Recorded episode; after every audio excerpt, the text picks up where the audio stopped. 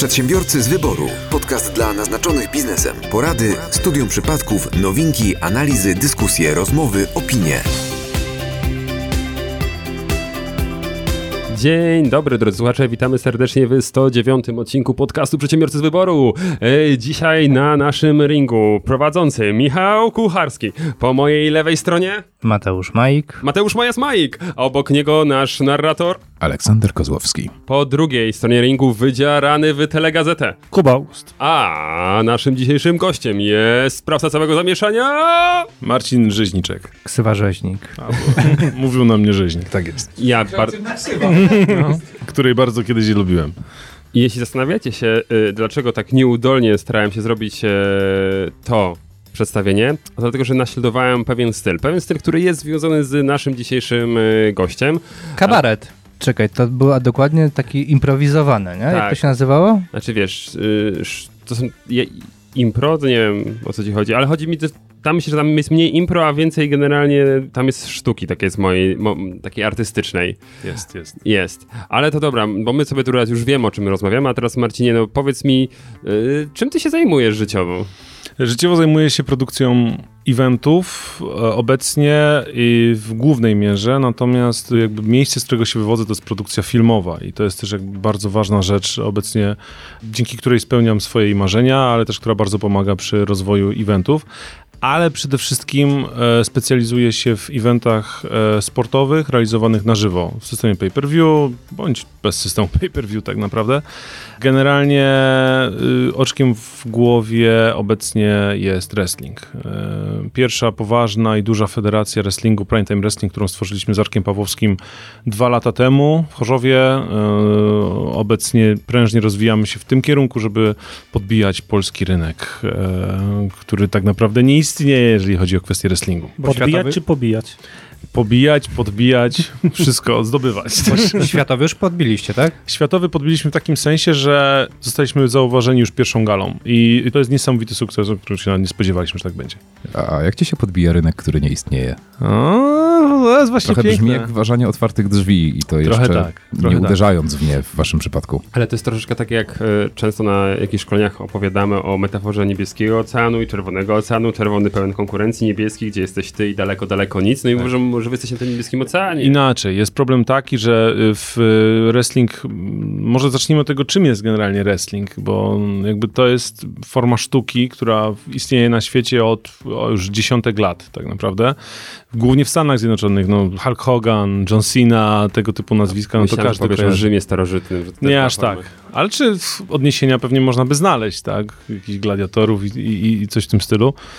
To jak najbardziej. Natomiast chodzi o to, że wrestling jest tą formą e, połączenia teatru, tańca, sztuki, e, wszystkiego, co można znaleźć w, w różnych innych miejscach, tylko nie w ringu tak naprawdę.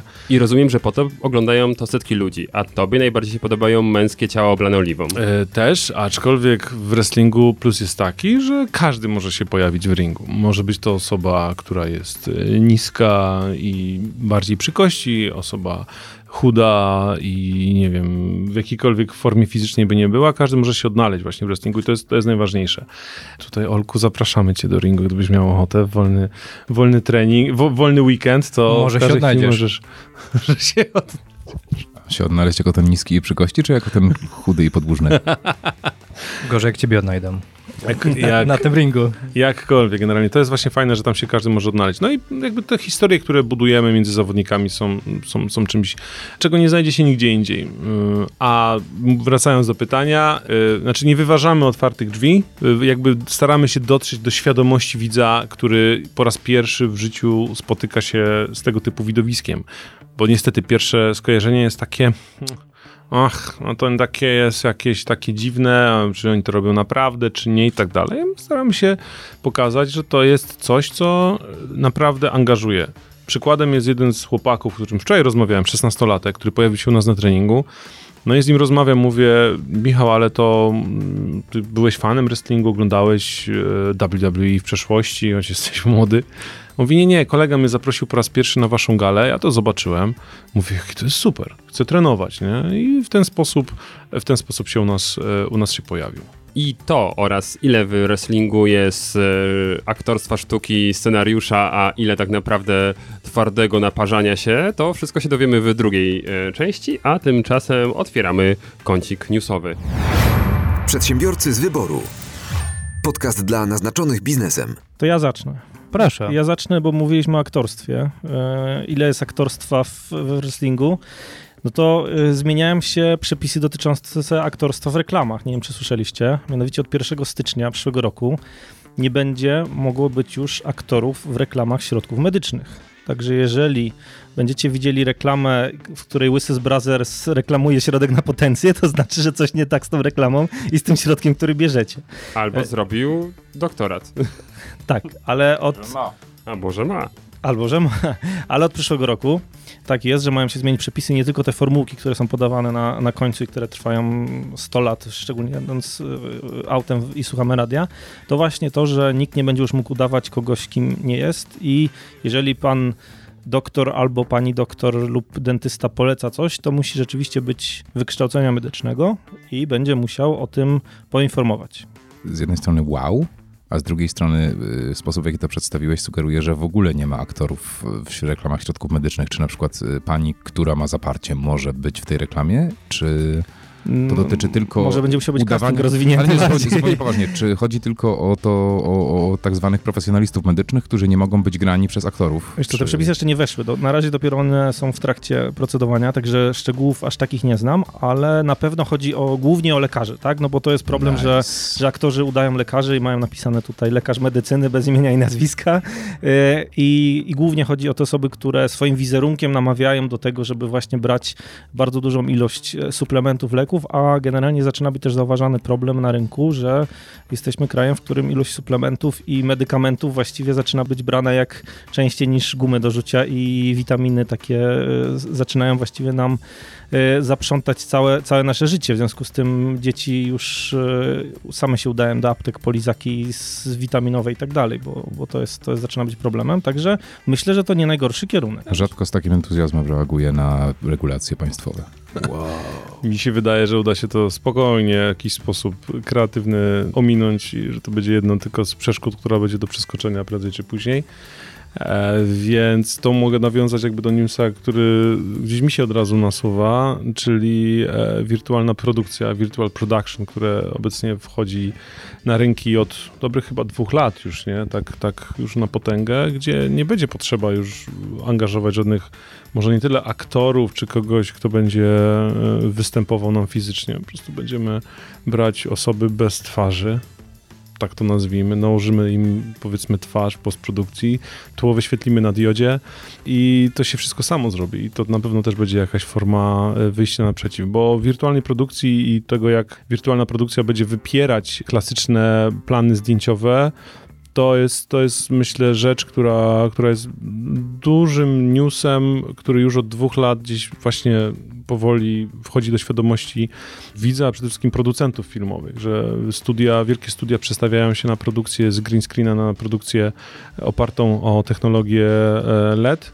Dzięki e, silnikom Unreal Engine, piątka, która chyba już weszła albo wchodzi w tym roku, plus wszystkie inne możliwości trakowania kamer i tego, że to, co chcemy, żeby się znalazło w filmie, widzimy w czasie rzeczywistym. Ja mam duży sceptycyzm.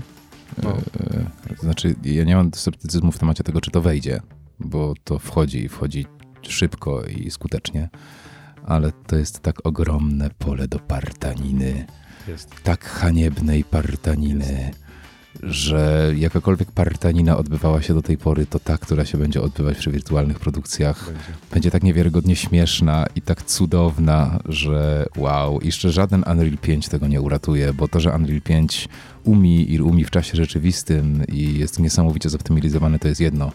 Ale ludzie, którzy do tego siądą, nie będą go umieli. I to będzie piękne. Będzie piękne. y, będą ludzie, którzy będą wiedzieć, jak to zrobić, na pewno w jakimś stopniu, ale uważam, że to będzie rewolucja na miarę wprowadzenia, znaczy wprowadzenia na miarę Canona 5D Mark III i 550D, które zrewolucjonizowały tak naprawdę, powiedzmy, taką kinematografię amatorską, a z niej urodziło się dużo, dużo więcej profesjonalnych później produkcji. Tak, tak, tak ja uważam. Oczywiście tutaj próg wejścia finansowy jest dużo wyższy, ale gdzieś jakby dla naszej branży to jest skok milowy, jeżeli to faktycznie będzie można zrobić w miarę tanio i, e, no i sprawnie tak naprawdę. Przedsiębiorcy z wyboru. Podcast dla naznaczonych biznesem. Ja mam takie newsa e, ze świata po części reklamy, a po części ze świata świata. A mianowicie kolejny rebranding. I tak jak kojarzymy przede wszystkim ten rebranding z, ze światem reklamy, ze światem biznesu, to tym razem kolejne państwo pokusiło się o zmianę nazwy. Tak jak wcześniej, o, o czym wspominaliśmy, była to Holandia i z Holandii mamy teraz Ni- Niderlandy. Tak, ale oni, oni to zrobili z kompleksów, bo byli za bardzo podobni do Poland, Holland, więc teraz są Netherlands. Czyż, nie? czyżbyś mówił o indyku? E, No tutaj też ten kompleks się pojawił, kompleks Indyka. Jak myślicie? Nie mów, że Turcja zmienia nazwę. Tak, do końca nawet nie zmienia nazwę, tylko przechodzi na nazwę tureckojęzyczną. Ponieważ no wcześniej to był jednak ten indyk W języku angielskim. w języku angielskim, a teraz już język angielski nie będzie istniał w rozumieniu nazwy Turcja. Jak to działa? Działa to tak, że e, zostało to przegłosowane, e, zostało to wprowadzone przez rząd, zostało to oznajmione i teraz wszystkie państwa powinny się do tego ustosunkować i no właśnie, ja tutaj może nie będę łamał języka tureckiego, także ładnie zaraz wkleimy, jak to się będzie wymawiało. Türkiye, Turkie. Turkię. Turkie. Turkię. Turkie. Turkie. Rób kebab. No właśnie. Okej. Także, e, drodzy słuchacze, jak widzimy, e, część osób to w ten sposób skomentowała, że prawdopodobnie to zasłona dymna przed ciągłą inflacją, która istnieje w Turcji. E, Nie, nie, Co bo- ty, u nich też? 70%. Tak, tak, tak. Bo, bo i, inflacja była w Indyku, a nie w Turkię. Okej. Mm, sumie tak. Także czekajmy, zobaczmy jak e, trzecia Rzeczpospolita się zmieni na... No, no jak, jeżeli możemy takie coś zrobić, to ja myślę, że warto by było na przykład Wszechpolska, albo nie Iberpolska, albo Superpolska i już to przegłosowywać, bo to przegłosowane zostanie od ręki. Best Polska. Wstająca z Best kolan Polska, Polska. tak. Bo Polandia. Polandia? Mhm. Nie, bo zbyt... e, Ja jeszcze, no, ja jeszcze do tego bym y, postulował, żebyśmy decyzją naszego Sejmu zmienili nazwisko aktora Tom Holland na Tom Poland i wtedy już w ogóle będziemy na samej górze. Pięknie. A taka ciekawostka, ja o tym w ogóle nie słyszałem, nie wiem czy to gdzieś tam e, zostało uchwalone, ale chyba nie. E, Czechy też wolą zamiast Czech Republic, e, żeby ich nazywać Czechia. Okej. To brzmi jak z Sapkowskiego. No widzisz? Mm. Także widać, O. że idzie to w takim ciekawym kierunku, kierunku chyba takiej mm, przynależności faktycznie do danego narodu, danej kultury, czyli co, my będziemy po prostu Polską. A kiedy Włochy się dowalą do tego, jak ich nazywamy? Nie wiem. Niech im nikt nie mówi, bo zaraz będziemy musieli zmienić na Italia. Co to za idiotyzm Włochy? No, Włochy Albo tu, Niemcy. M- To w ogóle to, to, to, posprzątajmy to na całym świecie w ogóle. Może będzie kompromis, będą Włochia. Nie, ale często się określi, używa określenia Italia, tak? No. Co jest takie dosyć... Ale tylko słoneczna. Dziwne. No nie tylko, Jak- no, w, kontekście meczy i tak dalej. Italia, Italia, Italia. To, to jest dla mnie też takie zaskakujące. Tak, tak, skróty są i te, co nie? Tak, No Tak, tak. grają. A nie Wło. Wło. A widzisz. Okej. Ciekawe, jak daleko trzeba było sięgnąć do meczy z lat 90., żeby zobaczyć skróty Wło. Wło, prawda? No. Włodzimierz Może być. Szaranowicz. Tak. A wracając do nazwy Polski, to może Wielkopolska. Taka będzie wtedy. Wielka Biała Polska. Obserwujmy. Ale taka ciekawostka ze światu rebrandingu. I to jest ciekawe, bo w radiu słyszałem też ten news. E, jadąc autostradą były banery, tam jakieś biura podróży, gdzie już ta nowa nazwa się pojawiła. Odwiedź tam Turkieję, czy... Znaczy odwiedź Turcję po polsku, ale w prawym dolnym rogu było właśnie tu, Turkieję, czy jak się tam teraz Tak, tak. e, Hello Turkey w ogóle. e, No. Turkiye. Turkiej. Turkiye, przepraszam. E, A ogólnie to Turkish Airlines. e, I tutaj się wszyscy śmieją. Też będą musieli zmienić nazwę. O kurczę, Turkish. faktycznie, no. I Airlines. Turkieja? A, to się przyjmie, tak jak zresztą Ale wszystko. ile kasy będą musieli na to wydać? Państwo dużo mniej, ale ile taka firma Ale- będzie musiała wydać? Inflacja wpływa pozytywnie na budżet państwa. W związku z tym, co jak co, ale, To było celowe. ale nie, im kasy nie Czy zabraknie. po prostu zbierali na nowe logo? Mhm. No, Nie podpowiadajmy, Większe nie podpowiadajmy. Nie, nie, to, to... Ja nie podejmę się, żeby ekonomicznie to wytłumaczyć, ale ogólnie inflacja jest na rękę budżetu. W sensie tam, na jakimś krótkoterminowym czasie się, się to im spina po prostu lepiej budżet. No, a Marcin, jak powiedziałeś, że, że widziałeś tą reklamę, to jesteś jednym z 30 milionów odbiorców, do których właśnie ta reklama dotarła. To nieźle. Przedsiębiorcy z wyboru. Podcast dla naznaczonych biznesem. Ja też opowiem o jednym kraju, który też umie w marketing, mianowicie Finlandia. Nie wiem, czy jest też jakiś odpowiednik Finlandii, e, ale Finlandia też umie w marketing, ponieważ w związku z tym, że zamierza wejść do NATO, no bo jeszcze nie jest to, nie stało się to faktem, no ale jest już coraz bliżej, postanowili e, stworzyć piwo na tą cześć. A konkretnie browar Olaf Brewing, który stworzył narodowe piwo właśnie na cześć NATO, które y, nazywa się właśnie tak, tak samo i ma bardzo ciekawy smak, ponieważ ten, ten browar ma smak bezpieczeństwa z nutą wolności. O proszę. Także To nam by, nam by się przydało. przy, sobotnim, byli, przy sobotnim grillu można sobie teraz poczuć smak bezpieczeństwa z nutą wolności. Co tam w Finlandii. środku jest? No zgadujmy. Ja zakładam, że tam jest co? Trochę mm, czarnego prochu, tak, Śniegu. śniegu, trochę kwiatków, bo to wolność, to wiadomo, to muszą być jakieś... ale opiłki zaostrzenia bagnetów. Tak. E, No i to wszystko pewnie wymiksowane w jakiejś i, i leżało długo w jakiejś beczce. Po, po czym mogła być taka beczka? Po paliwie z rosyjskich Po paliwie- czołgów. O, O, O, tak. I, I na chmielu, I który miesza- wyrósł mieszane- na tych radzieckich żołnierzach, którzy mieszane w wojnie karabinem, tam mieszane polegli. karabinem snajperskim. O, o, o. No, powiem wam, ciekawe. I to się genialnie wpisuje do mostu. Niestety zrobię szybki most, ale również odnośnie Finlandii. Nie mówię teraz tutaj o tej Finlandii, którą nasz dawny Która stoi na prezydent, stole. prezydent e, lubiał pić. Dlaczego oni piwo zrobili? To jest, już muszę dokończyć ten temat. Dlaczego akurat piwo? No, Finlandia zrobiła piwo. To, ma to sens? No Ma ma. tyle samo sensu, co Polska zrobiłaby wino. A co Kaban. A, po, a polskie wina coraz lepsze. Niewątpliwie i znane na całym świecie. Tak samo jak fin fińskie piwo. Come on. A nie wiem, czy w Finlandii aż tyle wódki piją. Tym Piją. bardziej, że, Tak, jest, że jest problem. Ale jest problem z tym. No oczywiście, że jest problem, ale oni zmienie czasami- w Polsce też jest problem, a piją. jak... Oczywiście, że jest problem, bo czasami im brakuje, tak samo jak u nas, No prawda? nie, im brakuje z tego powodu, że jest e, taka prohibicja generalnie. Prohibicja, tam tak. nie można kupić tego tam na kartki czy coś, jakieś dowody jest, więc ludzie pędzą u siebie w piwnicach. Tak. Ale mimo wszystko, mimo takiej sytuacji, mimo tego, że piją dużo, a może przede wszystkim może dlatego, chociaż ja się pod tym nie podpisuję, Finlandia jest numerem jeden wśród rankingu państw, a raczej obywateli, którzy są najszczęśliwsi na świecie. A teraz sprawdź statystyki samobójstw. Zupełnie Eee, poważnie. są szczęśliwi, ale krótko. No właśnie tak, to chyba dlatego, że mają takie dobre wyniki, bo wszyscy, którzy popełnili samobójstwa już nie są liczeni na tej liście. Może.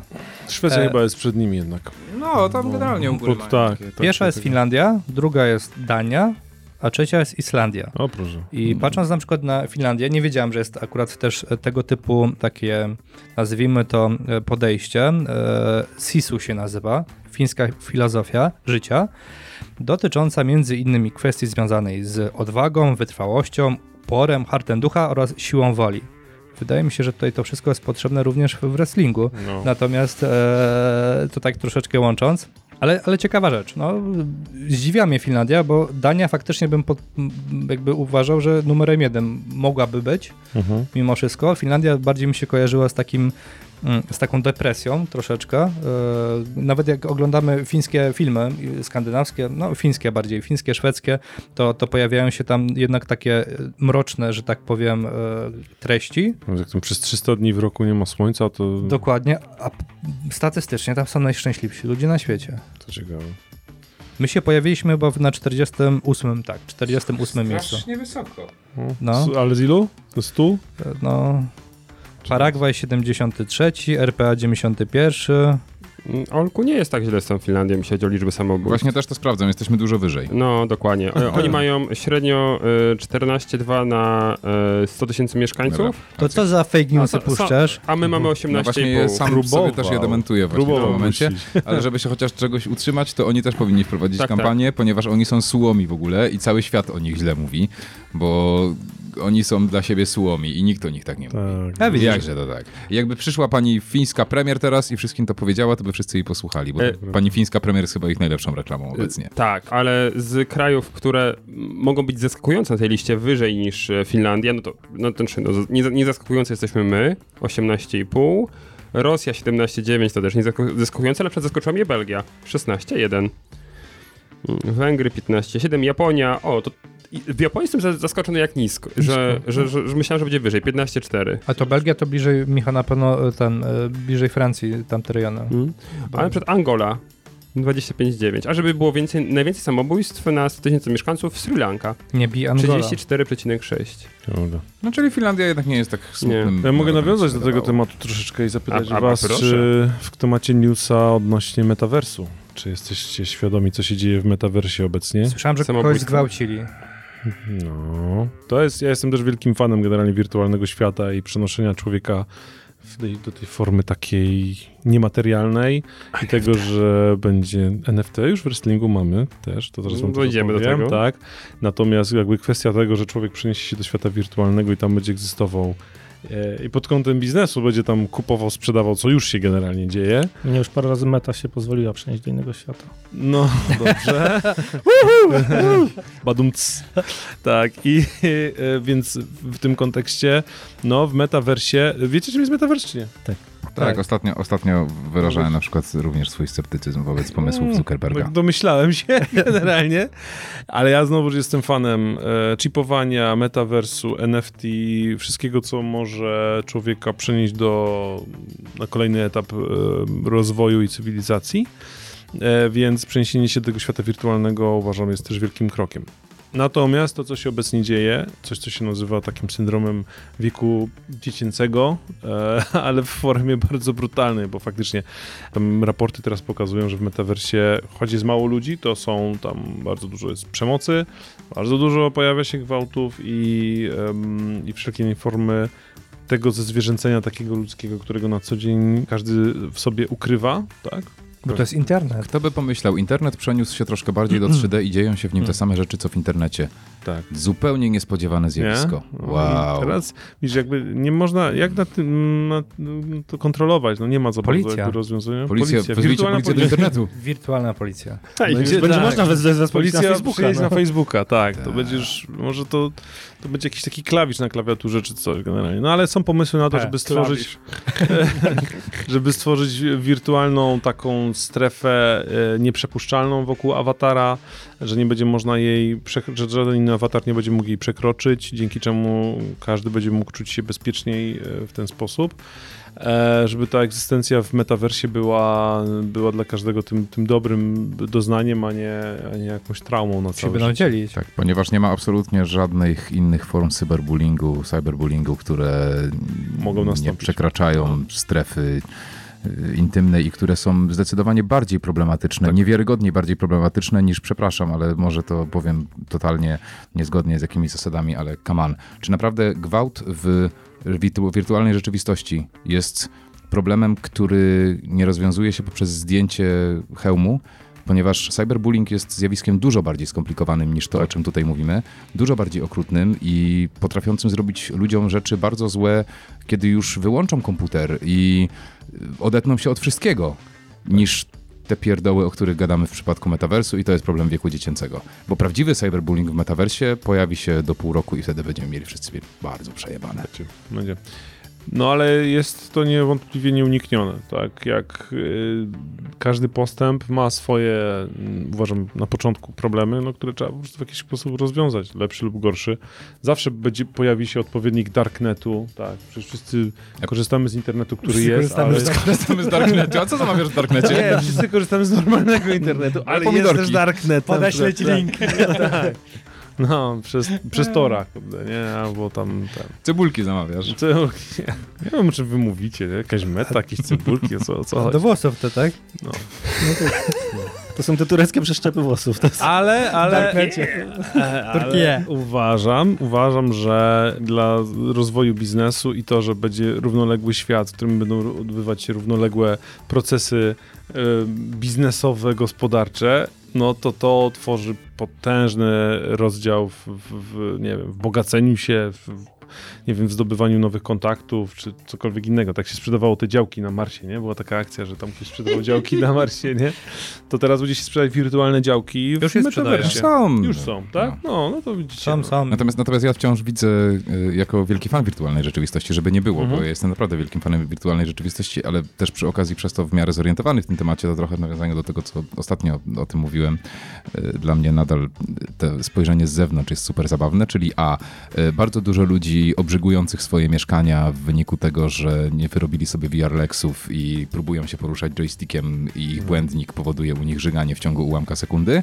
To jest pie- pierwsze 50% problemu, a drugie 50% problemu to ci ludzie rozbijający się o y, różne rzeczy, y, łamiący sobie ręce, głowy, rozbijający telewizory, bo nie są wystarczająco zabezpieczeni w swoich małych mieszkankach. No to I wiesz- tak piękny będzie metavers z zewnątrz, Będzie inny, że ja, będzie- te fil- ja czekam na te wszystkie filmy, tych, tych zażyganych, rozbitych telewizorów, które w wyniku tego wyjdą, bo ludzie naprawdę nie wiedzą, jak niewiarygodnie trudna jest wirtualna rzeczywistość w porównaniu do wzięcia komputera do ręki. To jest jedno, a dwa, że znaczy uważam też, że kierunek, który będzie w temacie wirtualnej rzeczywistości, to będzie ten przedstawiony w filmie Surogaci z Bruce'em Willisem, gdzie po prostu człowiek już nie będzie się poruszał, tylko będzie leżał, podpięty do kompa i tyle. I to Żygał będzie- na siebie, leżąc. No może bo błędnik. niekoniecznie, bo będzie miał popod, po, popodpinane rury, dobra, to już jest taka trochę słaba. Jak Matrix. Trochę słaba. No, Ewolucyjnie, trochę ewolucyjnie wyrobimy sobie tę umiejętność, ale dajmy temu dwa pokolenia. tak. E, Dwa też- pokolenia żygania na Może siebie. być, może być, tak. No.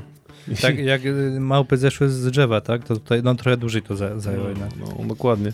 Olku, ja bardzo bym chciał, żebyś ty był na odcinku z Martą Niedźwiecką, bo ona by na pewno z jakoś zanalizowała, co ty masz za fetysz związany z żyganiem na siebie. Prowadź mi tu jeszcze raz Martę Niedźwiecką, bo bardzo chciałbym z nią zrobić odcinek.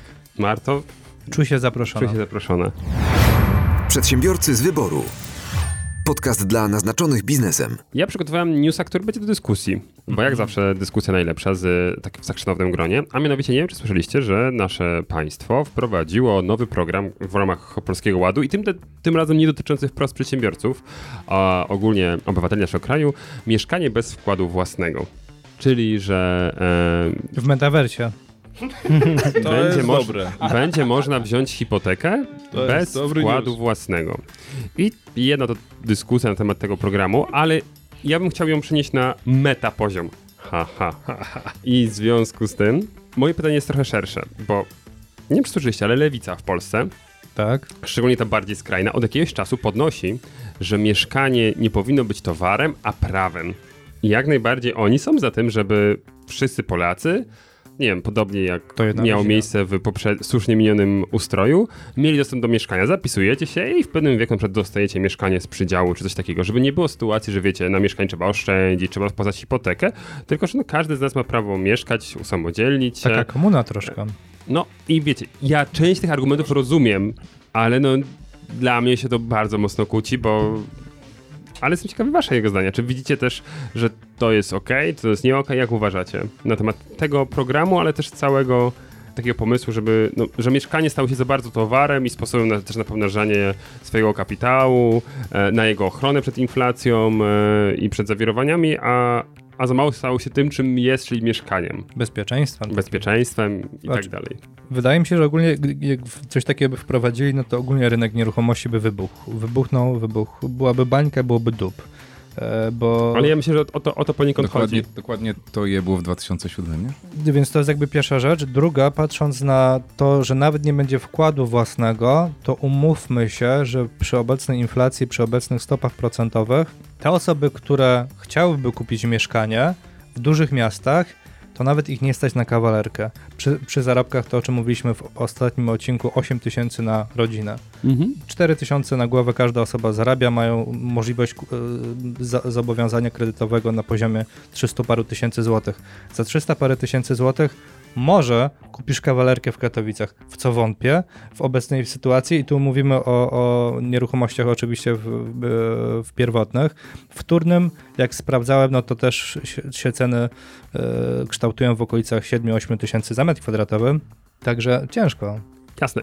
Ja zrobię na początku dużą gwiazdkę. Bawię się w adwokata diabła, Proszę. ale no właśnie. I to jest sposób na to lewicy, że to jest nie w porządku sytuacja, że rynek zwariował i trzeba to wziąć i ukrócić i wziąć i dać wszystkim dostęp do mieszkań, tak? Bo w tym momencie ludzie, którzy mają normalną pracę, normalnie zarabiają, nie stać ich na to, żeby się usamodzielnić w mieszkaniu. I, Tylko i gierek, odpowiedzią no. na to jest właśnie jakiś tam przydział mi mieszkań, bądź właśnie te, tego typu projekty. Czy to, że Matko, ale trudno być adwokatem diabła, jak się z tym zgadza człowiek. Tylko, tylko czekaj, Michał, bo przydział mieszkań, okej, w tamtej e, rzeczywistości, w której po części żyliśmy jako, jako takie totalne dzieciaki, to przede wszystkim Przepraszam, te ja żyłem w PRL-u przez dwa lata, rok, niecały rok. rok, ja dwa. E, Cztery. no właśnie, to w większości gierek tak naprawdę, za czasów Gierka były budowane e, mieszkania i okej, dało się to w ten sposób zrobić. Obecna partia rządząca już od dwóch lat o, bo obiecuje co, 100 tysięcy mieszkań? E, Nie, tam było 300, panie. Albo milion, 100 nieważne. tysięcy mieszkań powstało wczoraj.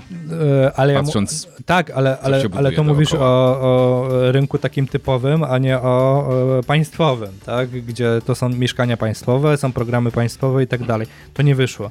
Więc nie wiem jak Lewica, co ona chce wykupić wszystkie mieszkania, w jaki sposób. Znaczy nie, no takie wiesz, budownictwo zapewne państwowe. kartonowe. No to TBS-y są takie przecież. No. No. To jest- samorządowe. No, ale wiecie, na, na, na jeszcze szerszą skalę, żeby ten rynek wypełnić i faktycznie osoby, które mają potrzeby mieszkaniowe, nie wiem, młode małżeństwa, rodziny i tak dalej, żeby faktycznie te mieszkania dostawały, no myślę, że na takich warunkach no, TBS-owych to byłoby w miarę No.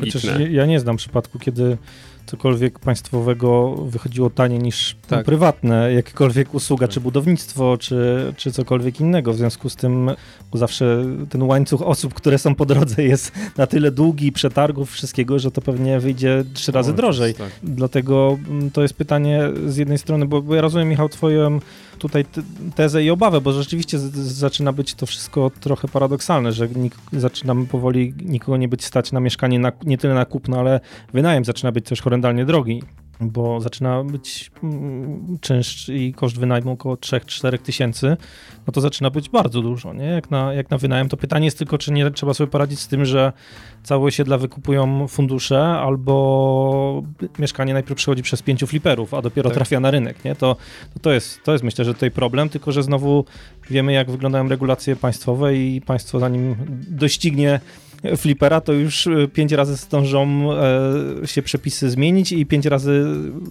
ten sposób na sprzedaż mieszkania się znajdzie. No ale nie mówmy też o fliperze jako o, o kimś negatywnym, co Tak. jest osoba, no, która jednak poprawia standard tego mieszkania, więc Oczywiście. no czemu ma na tym nie zarobić? Ale pytanie, czy my próbujemy, my jako Polacy, kopać się troszeczkę z koniem, patrząc na, na to, co jakby tutaj zaproponowano, bo robimy coś, co nie jest wprost związane z tym, co się dzieje na Zachodzie. Na Zachodzie trzy czwarte osób nie stać na to, żeby kupić sobie mieszkanie. Nie stać. Ale to, W zachodzie Europy mówię. ale to, to, I wynajmują. Mówisz, mówisz o tym jako o czymś... To jest rzecz oczywista, no ale a my się tutaj próbujemy jakby powiedzieć, nie, my chcemy inaczej, nie, bo my potrzebujemy tą No to E, przecież wszystko wynika tylko i wyłącznie z tego, że to jest totalna patologia tego rynku, tak? Spójrzcie, jeżeli, bo ja to może na jakimś małej skali sobie funkcjonuje, gdzie gdyby w mojej branży nagle pojawiło się milion osób, to wiecie, usługi by staniały. A my żyjemy w świecie, w którym powstaje nagle milion mieszkań w ilościach, które no, strasznie trudno by było uzupełnić tą ilość mieszkań ilością Polaków, nie? Myślę, że już nie wiem, ile mieszkań przypada na jednego Polaka w tej chwili, ale ktoś takie statystyki powinien przeprowadzić, a ceny dalej rosną i wydaje mi się, że kiedyś coś czytałem o jakiejś podaży i popycie, Bo pamiętaj, że nie to chyba trochę Polaków. inaczej działa. Bo nie ma tylko Polaków, są jeszcze osoby, obywatele innych państw, które również przyjeżdżają do Polski. Dobrze, to wciąż jest margines względem tego, jaka nadprodukcja mieszkań w tej chwili yy, To zależy, Olku, bo w, na przykład we Wrocławiu, z tego co pamiętam, dwa czy trzy lata temu, jeszcze przed wojną, kolega mi opowiadał również z Wrocławia, na około chyba 400 tysięcy mieszkańców, dodatkowo 100 tysięcy to byli Ukraińcy. No, Ja się włączę w Polsce. W Polsce mamy cały czas w, w stosunku do, do krajów europejskich mamy bardzo niski stosunek mieszkania w przeliczeniu na jednego, na jednego obywatela. hmm. W związku z tym u Wciąż nas niski? tak. tak, tak, wciąż niski. Także e, i chyba rzeczywiście jest to, co powiedzieliście, że my jeszcze nie pogodziliśmy się z tym, żeby traktować mieszkanie jako usługę trochę, bo myślę, że to jest przyszłość i to, co właśnie jak komuś byśmy porozmawia- porozmawiali z kimkolwiek w Londynie, no to nikt tam nie, nie zamierza kupić swojego mieszkania, bo wie, że to nie jest możliwe. To jest takie drogie, nie? Zaczyna być to samo właśnie w Holandii i w innych krajach, w Niemczech. Teraz bardzo dużo mieszkań się tam wynajmuje. U nas rzeczywiście bardzo chcemy mieć to poczucie własności i o ile na przykład w car sharing się przyjął i nie mamy z tym problemów, to mieszkanie chyba jest jeszcze dalej taką mentalną barierą, nie? Dlatego to jest pytanie. A czujesz, czy... że to jest ok? Ja nie wiem, czy to jest ok. Tylko pytanie, czy jest sens y, jakby w tym momencie zmieniać system, gdzie jest cały świat i jesteśmy my, nie? Ja wiem, gdzie będzie można tanio kupić mieszkanie. Co niedługo. Tak? Sprzedajesz? Metaversie. Zależy, nie, kto będzie twoim, gwałcą. No. Zależy, kto będzie twoim sąsiadem. Poważnie, ja już tam słyszałem o działkach, które gdzieś tam ileś tam milionów cenę miały, dlatego że tam twoim e, sąsiadem był na przykład jakiś Amer. znany e, Amerykanin. nie? Super. Kurde, dobra. Muszę tam ten. Muszę Chyba Michał otworzyłeś puszkę znajomego. Pandory Ale, generalnie, nie, ale, bo ale bardzo dobrze. E, Bolku, ty coś jeszcze chciałeś chyba w tym temacie... Ale ja nie mówię, że z tym nie, systemem ja się zgadzam, ja Olek, się nie? nie, nie chcę wchodzić w filozofię na temat... Ale wejdźmy, to jest właśnie... To jest... Dla mnie, dla mnie filozofia nie posiadania rzeczy, tylko wypoży- wypożyczania tych rzeczy, zaczynająca się na oprogramowaniu, a kończąca się w tej chwili wszędzie, jest filozofią, która tak nas kopnie w dupę za 50 lat i robimy sobie jako ludzkość coś złego i kurwa mać, ja nie mogę uwierzyć w to, że tak wszyscy o tym rozmawiamy jak o czymś normalnym, że ty tak zupełnie normalnie powiedziałeś, że wypożyczanie mieszkania y, powinno być usługą, bo wkrótce jak jebnie, to nie będziemy mieli niczego, absolutnie niczego i będziemy się zastanawiali, w którym momencie poszliśmy w złym kierunku. Wiesz, z jednej strony się z tobą zgodzę, a dlaczego się z tobą nie zgodzę? Dlatego, bo ty patrzysz z punktu widzenia swojego, z punktu widzenia również przedsiębiorcy, nie? Gdzie jednak działa w konkretnym jakimś rynku, e, ma swoich klientów, ewentualnie podróżuje i wraca z powrotem do swojego miejsca zamieszkania. Natomiast świat obecnej sytuacji coraz bardziej idzie w kierunku i to nie, tylko świat, ale również młode osoby, i to młode osoby to kreują, że bardzo często zmieniają pracę. Bardzo często zmieniają miejsce mówisz zamieszkania. twojej bańce. Ty mówisz o bardzo małym procencie ludzi, yy, Ja o nie- specyficznym wykształceniu i tak dalej. Nie, nie, Pamiętaj, nie, że nie, świat nie Oleg, ja nie mówię o swojej ba- bańce. Ja mówię o bańce pod tytułem milenialsi albo bańce pod tytułem pokolenie Z, tak, które Mhm. rozmawiają z pracodawcami, mówią, mamy przejebane. Bo przychodzi pracownik młody, za chwilę mówi, a zmieniam pracę, bo mi się tu nie podoba. Wyjeżdżam tutaj, wyjeżdżam tam, a ja jadę, jadę teraz do Wrocławia, do Krakowa. Po co tym osobom w Katowicach, w, we Wrocławiu, w Warszawie miejsce stałe, skoro oni zmieniają cały czas pracę? Ale w tym kierunku idzie system. Ja wiem, ty tego nie widzisz, ale to się dzieje, niestety. Nie mówię, że to jest dobre, ale tak, tak w tym kierunku Dobra, idą Ten argument młodzi. do mnie przemawia, rozumiem, nie? Dzięki. Tylko nie wszyscy pracują w agencjach reklamowych i nie Mówimy wszyscy, o osobach, które ogólnie pracują, zmieniają miejsce zamieszkania. To idzie w kierunku Ameryki, tak? Rodzin, które podróżują po całej Ameryce za pracą. Tak idzie w kierunku również Polska. Czy w tym kierunku idzie również Polska? Oj, to był dobry news, ale się podniosła atmosfera w studio. To teraz czas się napierdalać. Jest Tak, tak. można przywalać sobie krzesłem? No, No i więc przejdźmy do tego napierdalania się krzesłami, co? To już jest ten Tak, wiedziałem, że to będą krzesła, drabiny, jarzeniówki i tak dalej. ale, tak ale dalej. czujesz jak zbudowałem to, co nie? Tak, że już pięknie, atmosfera jest pięknie. i teraz... Idealnie, idealnie. No to dobra, to taki- jakie dajesz nam szanse? Daję wam szanse takie, że jesteście w błędzie.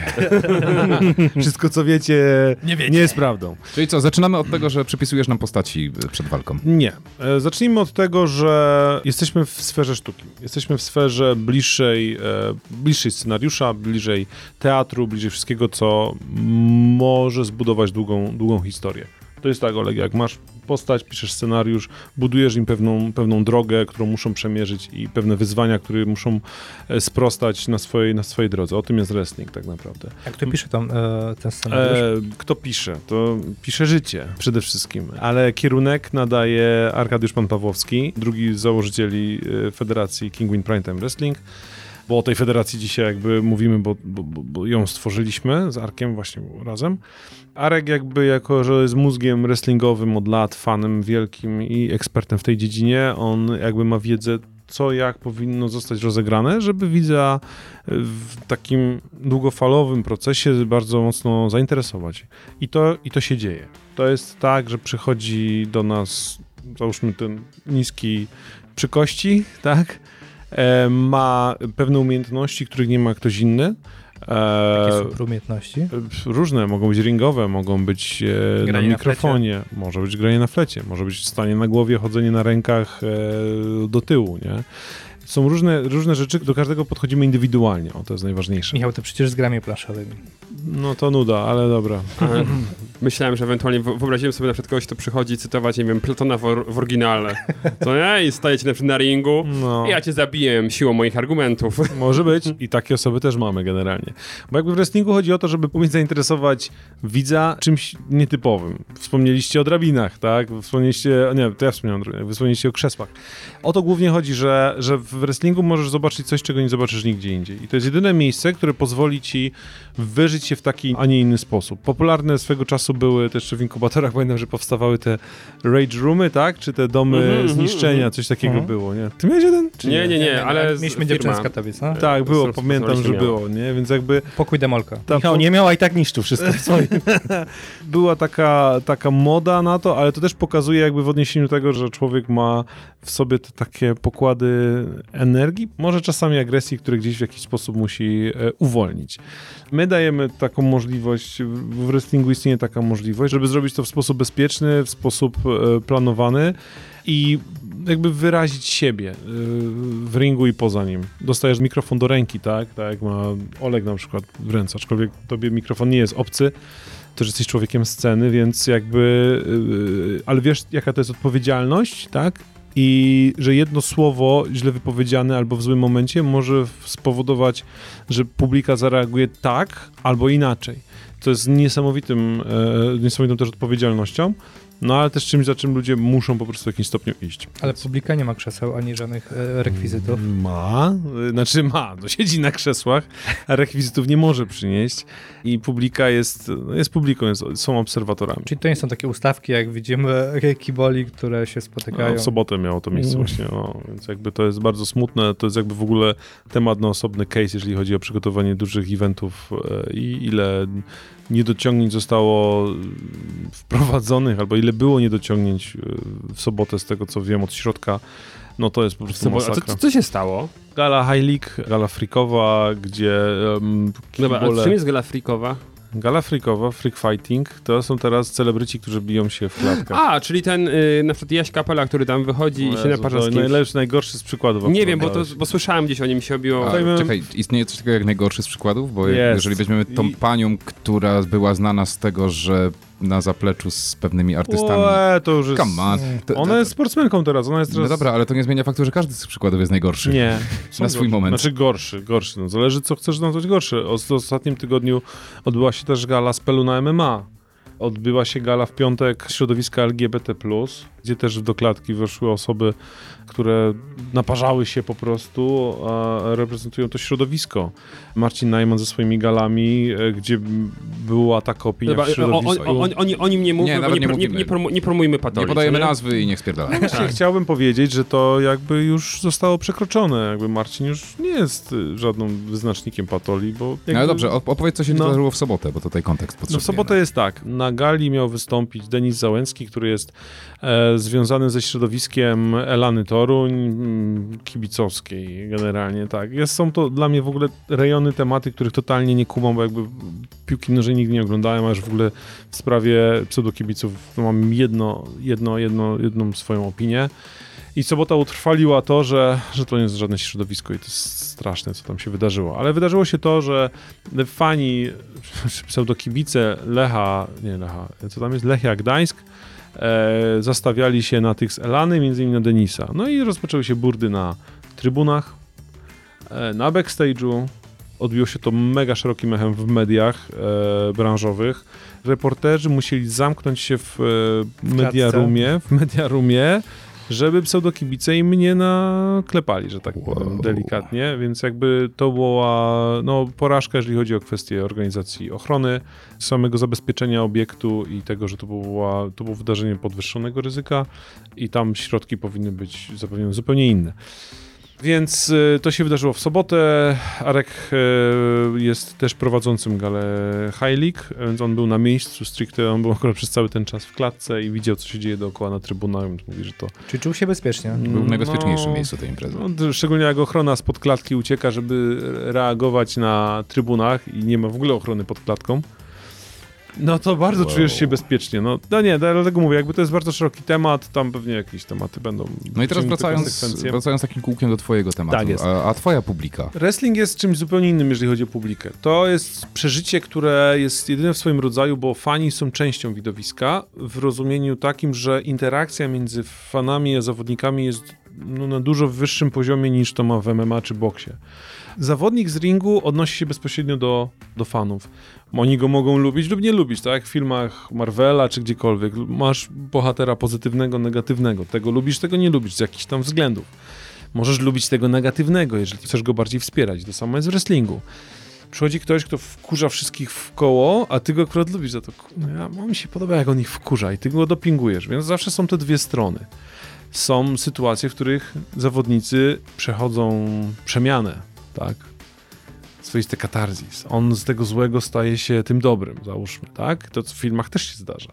I wtedy fani mogą albo być na nich źli, albo mogą iść za nimi i ich dopingować, tak? To czekajcie, y, pytanie takie, bo No. y, ja sobie wyobrażam, oczywiście, wydaje mi się, że tak chyba to, to nie da się tego te, w ten sposób zrobić, ale kiedyś w telewizji był taki reality show, nie wiem jak to nazwać, gdzie opowiadali jakąś daną historię, ta Tak. historia była tragiczna, no i dzieliła się publika na, na to, że popiera, nie popieraj. No i Okej. później pokazywali filmy i oni mogli zmienić swoje miejsce.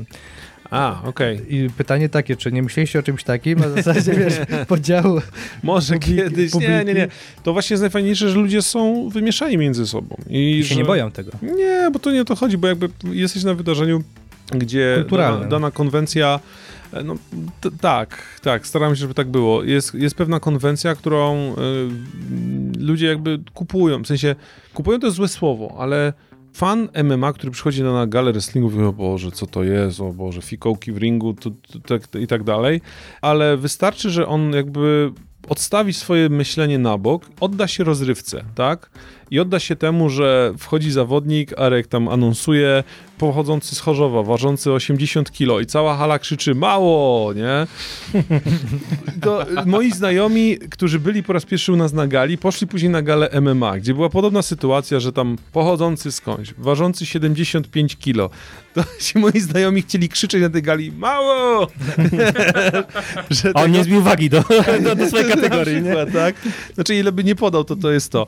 Całe moje biuro księgowe, które było, y, dziewczyny zaprosiłem właśnie na galę, przyszły po raz pierwszy tego, mówią, Boże, my się w życiu tak dobrze nie bawiliśmy na tej gali, jak, jak, jak, jak u was tak naprawdę. I, i ja mówię, no, jakby to jest to, że to odbi- odbiór na żywo jest zupełnie inny niż jak się o tym na przykład teraz mówi, albo jak się to ogląda w telewizji, będąc na żywo, to jest coś zupełnie, zupełnie innego. Ja mam pytanie, trochę wracając do tego pierwszego, bo Mhm. tu powiedziałeś już o samym przebiegu rozrywki i Tak. tak dalej, ale w pierwszej wypowiedzi taką zbudowałeś bardzo narrację na wy- wysokim poziomie i użyłeś nawet słowa sztuka. Tak. I tu teraz mam pytanie chyba, z którym zmaga się wrestling chyba od zawsze, czyli myśląc sztuka, y, pewnie mówimy opera, teatr i tak dalej. Czy w związku z tym można porównać to do, do tego rodzaju sztuki, czy to znaczy, że społeczeństwo, odbiorcy są coraz mniej wymagający co do Mhm. samego, samego spektaklu i tak dalej, że musimy im trochę tą, tą, tą rozrywkę bardziej dostarczać kosztem właśnie tej wysokiej sztuki, czy, Mhm. czy tak nie jest?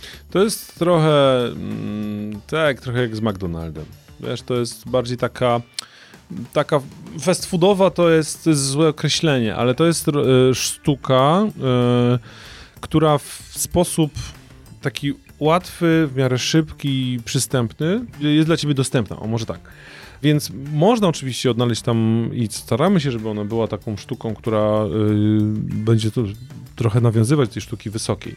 I to jest fajne w wrestlingu, bo tam pewne postaci mogą odgrywać takie inne role. Możesz zbudować mecze albo całą narrację w taki sposób, że ludzie do tego podejdą faktycznie jak do, do czegoś kultowego, tak? Jakieś kostiumy są, nie? To tak, no bo to jest jakby całe, całe, całe budowanie tych postaci opiera się też na tym, jak na, patrzysz na daną osobę. Nie?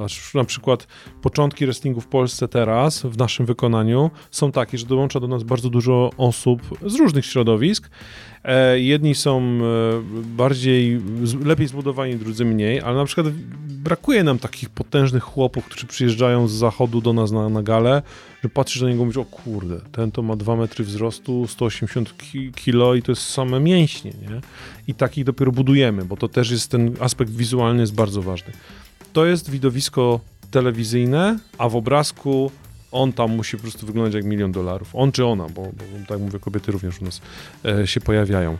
Więc mamy możliwość budowania walk czy gal, które będą bardziej takie, nie wiem, mm, jak to powiedzieć, komediowe, bardziej e, te postaci, które będą, albo rzeczy, które będą się działy, będą takie, że będziesz podchodził do tego bardziej jak na, do, do dobrego, kabaret to jest może złe słowo, ale czegoś, co ci dobrze rozbawi, albo coś, co jest mega poważne, tak, czyli ten John Cena, który wchodzi do ringu z The Rockiem, wiesz, to po prostu ludzie mają, wiesz, ciary. W Stanach wrestling jest sprzedawany wyprzedaje raz do roku, czy dwa razy do roku pełne stadiony, po 80 czy tam 70 tysięcy ludzi.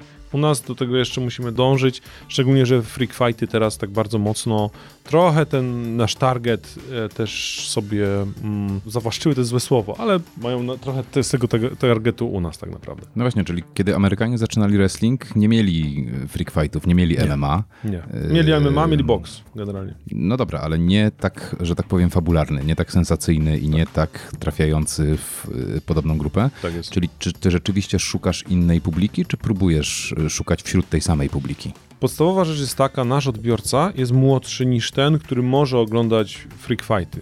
Oficjalnie za zgodą rodziców. Jako, że wrestling jest rozrywką rodzinną, musimy pilnować i dbać o to, żeby przekaz, który jest, był przekazem przede wszystkim niewulgarnym, bez mowy nienawiści, co jest w sumie, jak tak pomyśleć, trochę ciężkie, to masz dobro, zło, które się ze sobą ściera, no przemoc jest w takiej innej formie. Kocham cię, ale trochę mniej. Tak.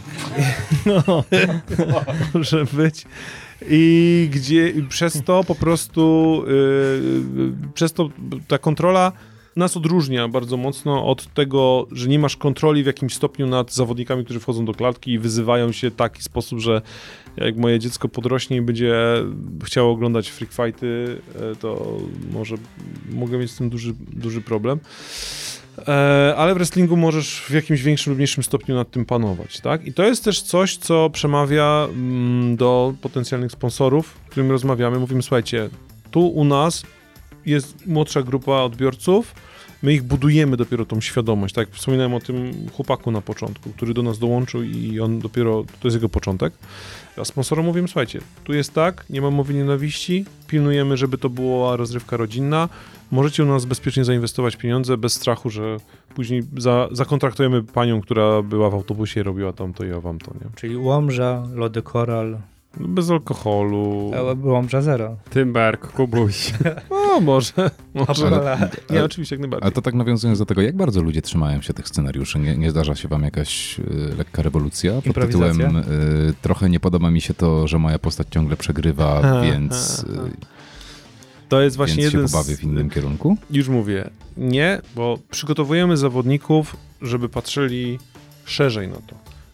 E, Że ich droga, mimo iż będzie długa i ich przegrane będą następować z takich, a nie innych względów, tak? Nie mówimy tu, że to czasami jest scenariuszowo, czasami to po prostu tak się dzieje i już, jakby też, żebyśmy mieli tego świadomość, ale jakby zrozumienie tego, że ta przegrana albo ta wygrana ma doprowadzić do czegoś większego, jest jednym z kluczowych rzeczy, które uczymy na, na treningach w akademii.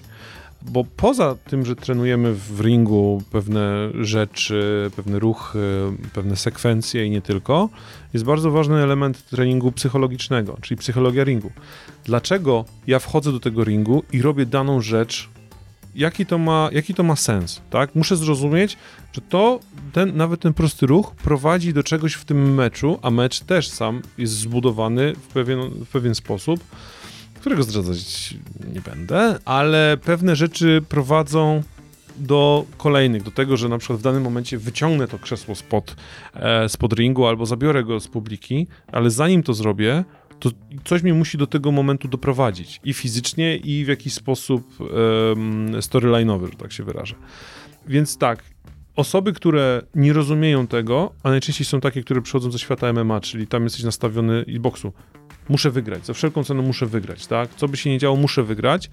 To zmiana tego myślenia jest jedną z najtrudniejszych rzeczy na początku dla takich osób. Także, ale jak to? Jak ja mam przez 7, 8, 10 następnych walk mam się podkładać? Nie, to ja tego nie chcę. To ja, to, to ja tego, nie? Czy jednak to jest bardziej właśnie sztuka niż sport? W tym sensie tak. No w właśnie, Tym sensie tak. Trochę głupio było, Ale- żeby Romeo przeżył, nie? No, jest, wiecie, no to nie wiem, jakbym poruszać temat, nie chcecie tego pana poruszać, no ale... Hmm. Nie, no, no jak już musisz, to ten. Nie, że wiemy. muszę, ale wiesz, jakby no, jaka frajda jest z tego, znaczy dla pana Marcina, że, żeby wygrywał. Nie? Ludzie nie chcą widzieć, że on wygrywa. Nie? To jest to, że on ma przegrywać, więc jeżeli w pierwszym meczu, Naprawdę to tak działa? jeżeli okej. w pierwszym meczu miałby odnieść sukces, no to no później może sobie iść. A zbuduj go tak, żeby dwa lata było cały czas coś, że ludzie będą dążyć do tego i będą dopingować. Boże, niech on w końcu wygra, niech on wygra, że wtedy możesz stadion wypełnić na tym stadionie zrobić coś, że on znowu przegra, ale za chwilę się okaże, że wygra. Na takiej zasadzie na przykład, tak? No. Więc jakby pod tym względem pisania to jest niesamowite wyzwanie też takie, żeby tak zbudować w głowie widza, bo musimy patrzeć z perspektywy widza, to, że on tego tak pragnie, że on już nie myśli o tym, czy to jest takie, jest takie, owakie. On dąży do tego, kurde, niech on w końcu wygra, na przykład. Mhm. To, to pytanie takie właśnie, bo Mhm. mówiłeś o meczach. Czy mm, rozumiem, że te fabuły ze sobą są w jakiś sposób połączone? Oczywiście. No, no to okej, to od razu mi się pojawia drugie pytanie. To przykładowo idę do kina na, nie wiem, trzeci, trzecią część jakiegoś filmu. Nie Mhm. widziałem dwóch pierwszych. Ciężko. I wtedy pytanie, jak to wygląda w przypadku tego typu sztuki? Mhm, to jest tak. E, jest ciężko, bo jeżeli nie śledzisz tego na bieżąco, to ciężko będzie ci jakby zrozumieć, o co w danym momencie chodzi. W przypadku dużych gal, bo y, to tak tylko rozjaśnię, y, jak to wygląda. My obecnie robimy 8 gal małych, tak zwanych undergroundów, które robimy w naszym centrum treningowym dla tam 150-200 osób co miesiąc, w każdą ostatnią niedzielę miesiąca. Tam się toczą jakby y, mecze, które też składają się na, na storyline każdego z zawodników. No ale raz na 3-4 miesiące robimy tak zwaną dużą galę, czyli na przykład dwie były już w Morisie w, w Chorzowie, na tam 1500 osób około. Teraz w lipcu jedziemy do Tauron Areny, e, robimy tam galę w ramach też festiwalu e, Ryukon, Festiwal Kultury Japońskiej. I to są duże wydarzenia transmitowane, gdzie pojawiają się materiały, które jakby przypominają po części drogę e, danego zawodnika. On tam o tym opowiada. My to realizujemy tak, że widz, który ogląda dużą galę, jest w pewien sposób wprowadzany w, w ten storyline, że to, co się wydarzy za chwilę, będzie dla niego większą lub mniejszą kontynuacją. Taki recap w poprzednim tak, odcinku. to pewnie coś takiego, tak. Czyli naprawdę jesteście Marvelem. Jeżeli ktoś nie ogląda seriali na Disney+, Plus, Tak. to jest w stanie mimo to oglądać y, główne filmy, tak? Tak się staramy robić. Tak się staramy robić. Przy czym teraz już te małe undergroundy Wow. są już transmitowane. Od dwóch wydarzeń robimy transmisję. Jest to też ważne ze względu na to, że nasi zawodnicy na tych małych galach debiutują bardzo często, ale nie mieli wcześniej styczności z kamerą. A jednak praca z kamerą i to pozycjonowanie w ringu względem kamery jest kluczowe, tak? Żeby pewne rzeczy nigdy nam nie umknęły. I, i, i- i to się nam na szczęście udaje. Storyline'owo budujemy, budujemy zawodnika, widz, znaczy dążymy do tego, żeby widz śledził każde nasze wydarzenie, i małe, i duże, e, żeby nic mu nie umknęło. I takich fanów mamy też już coraz więcej, co mnie bardzo cieszy, a czego się bardzo bałem na początku. Okej, ja chcę sobie to uporządkować, Tak. bo to, co mówisz, e, trochę obraca mój, moją wizję świata tego wrestlingowego i tak dalej. No. Jest kilka rzeczy, które mi się, mam wrażenie, nakładają i teraz prośba do ciebie, żebyś Też je... nie wszystko będę mógł zdradzić, No, pamiętajcie. nie, ale, ale żebyś to wyjaśnił. Jak dla mnie jest parę rzeczy, które wyglądają super podobnie. Czyli mamy jakiś tam box, wrestling, Mhm. czyli że panowie biorą na matę i się kładą. Mhm. Mamy to, co ty mówisz, że to jest wrestling. Mhm. Mamy MMA, nie wiem, czy to jest MMA. Na, napierdzielanie się w klatkach, Tak. co wygląda bez żadnych reguł i można walić kolanem sobie po twarzy i ja mam wrażenie, że to nie jest ustawiane, ale to jest tylko takie moje wrażenie. No, no, no. No i to chyba to jest koniec tej, tej, e, tej, tej. Dobrze, to teraz zacznijmy. Mamy te rzeczy typowo sportowe, taki klasyczny sport, że niemalże olimpijski. Czy ty rozumiesz? Zapasy. Tak, czy to- Zapasy, będą- boks, MMA, też MMA wchodzi jako olimpia. Okej, czyli dobra, czyli mamy zapasy boks i to rozumiem, że są jasne zasady i to nie jest ustawiane. Tutaj faktycznie są ludzie, którzy trenują i którzy no, No, nie, zna- nie MMA, zna- MMA też do tego dorzuć generalnie pod tym względem, jeżeli chodzi o mieszane sztuki walki, tak? Mhm. E, czyli KSW KSW między innymi, tak, czyli to, co widzimy w Okej, okay, chwilę. KSW, to gdzie na tej osi nam się pojawia? No, KSW to jest, To jest Federacja MMA. Federacja MMA. Okej, no, widzicie, ja, ja nie mam takiego pojęcia, więc Tak, tak, tak, no, mówię, ułożyć. Masz na początku, rozróżnimy te kwestie czysto sportowe, czyli właśnie boks, e, zapasy MMA, w tym właśnie KSW i inne federacje, które działają. Czyli tam nie znamy wyniku. Znaczy, ty jako organizator nie masz pojęcia, kto wygra. Nie, no, nie, nie, nie, nie. Okej, bo faktycznie ci ludzie trenują, wychodzą Mhm. i wynik się ustala na macie. No, Czy w tak, klatce. powinno być. Na Tak. ringu. No, pomijam, Na ringu albo w klatce, po, tak pomijam patologię, że wiadomo tam coś Tak. ustawione, ale założenie jest takie. Dokładnie tak. Na drugiej stronie mamy, rozumiem, rzeczy, które są bardziej po stronie sztuki. Czy ty generalnie wiesz, jako organizator, że ta walka się skończy w ten sposób, bo to jest wasz storyline? Tak i nie. No właśnie. No, tu- No i o, do tego chcę właśnie dotrzeć. Czy jest tak, że ci aktorzy, bo mogę ich nazwać aktor, aktorami, mają swobodę i faktycznie nie wiecie, kto wygra, czy Oczywiście. raczej wiesz, że Oczywiście, że mają swobodę. Zawodnicy zawsze mają swobodę w tym, co robią. Okej, czy to Oni- nie jest tak, że wy ich wcześniej macie na próbie i trochę tak jak, e, nie wiem, widzimy backstage filmu, że nie wiem, y, Star Wars, tak?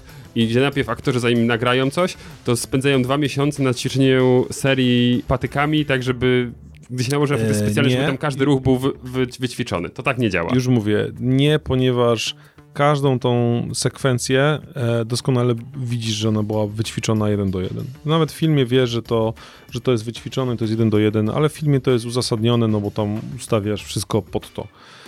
U nas e, w wrestlingu chodzi o to, żeby e, dać jak największą swobodę zawodnikom, bo tylko dzięki temu wyjdzie ta ich naturalność i ten styl. Każdy z zawodników ma też swój styl, który prezentuje.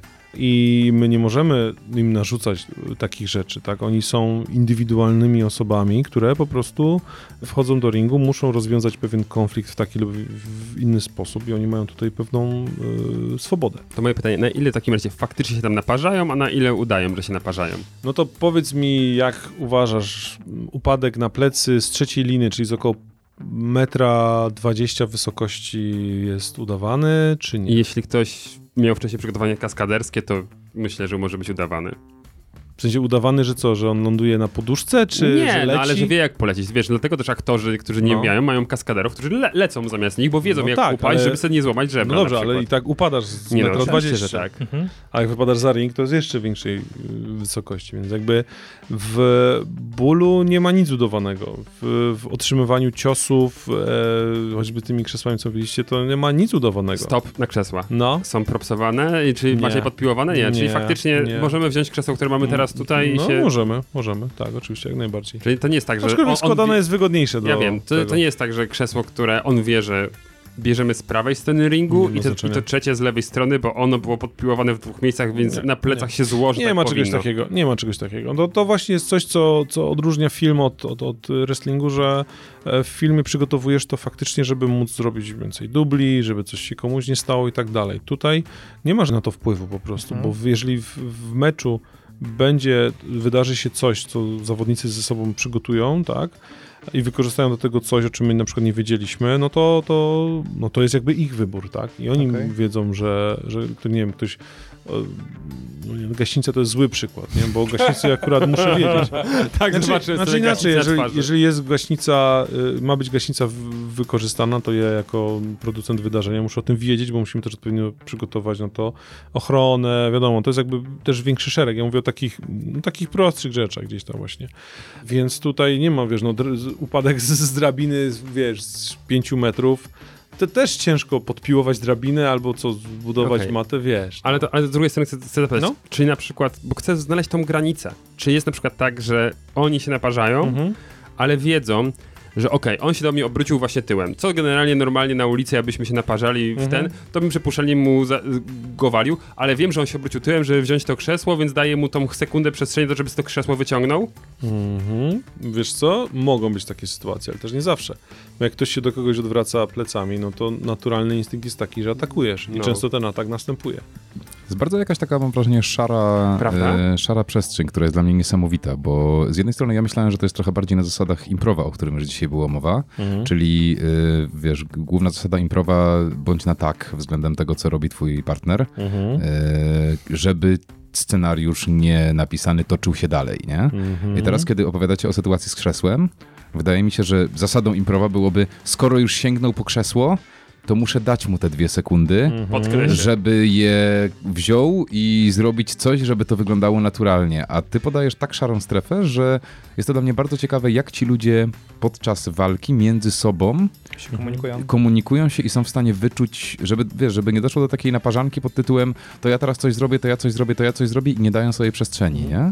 Czy to Bardziej bardziej szkolicie w tym kierunku. Zawsze przykład jest e, taki, który podajemy też na treningach. W pewnych kwestiach można porównać wszystko to, co się dzieje do, do tańca.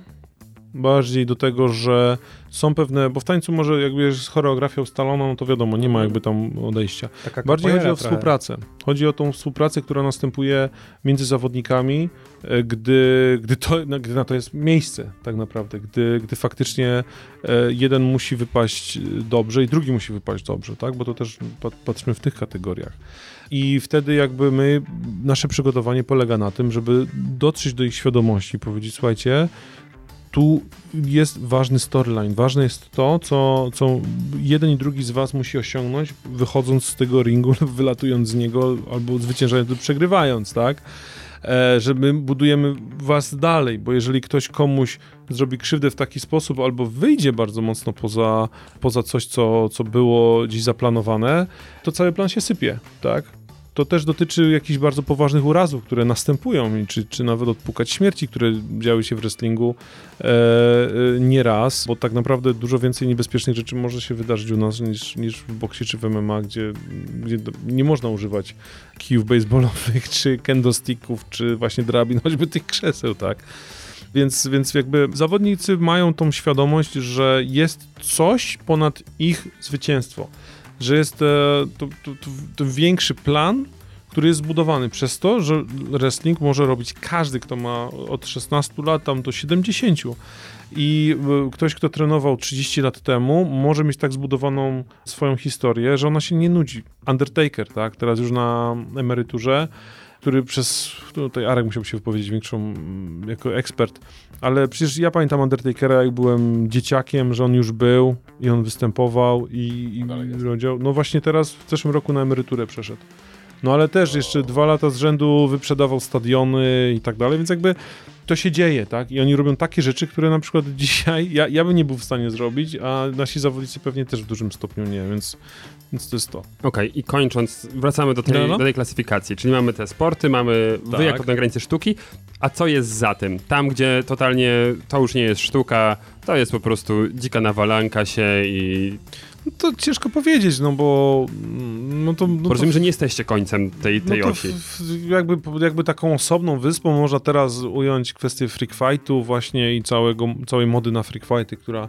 Czyli one nie są zaczęła. ustawione twoim, z Nie twojego punktu. są, znaczy, przepraszam, nie są, nie są, nie są, sorry. Czyli tam nie wiemy, To czy wygra... Też jest, to, jest, to jest jakby połączenie, y, znaczy połączenie, to, to jest bliższe MMA niż wrestling, wrestlingu tak naprawdę. My, jako że też pracowałem przy wielu galach y, freakowych, już z Fame MMA zaczynając, bo od tego praktycznie zaczął się cały nurt na, na Fame MMA, to widziałem po prostu jak to wygląda od środka i nie, tam autentycznie ci zawodnicy przygotowują się krócej lub dłużej, no ale przygotowują się po to, żeby wejść i, i, i zawalczyć, tak? I żeby, żeby tutaj wygrać, tak? Czyli wy, musi wygrać ktoś. I nie patrzą na to, czy oni będą występować za 3, 4, 5, 10 miesięcy, tylko po prostu teraz muszę wygrać, zgarnąć kasę i kropka, nie? Czyli mam wrażenie, że to, co ty robisz i ten rodzaj wrestlingu Mhm. opiera się na gigantycznym zaufaniu między zawodnikami między sobą, Tak. czyli na zasadzie mam okazję złamać mu rękę, ale może jednak tego nie zrobię, Tak. bo to No zniszczy jego, jego story Tak jest.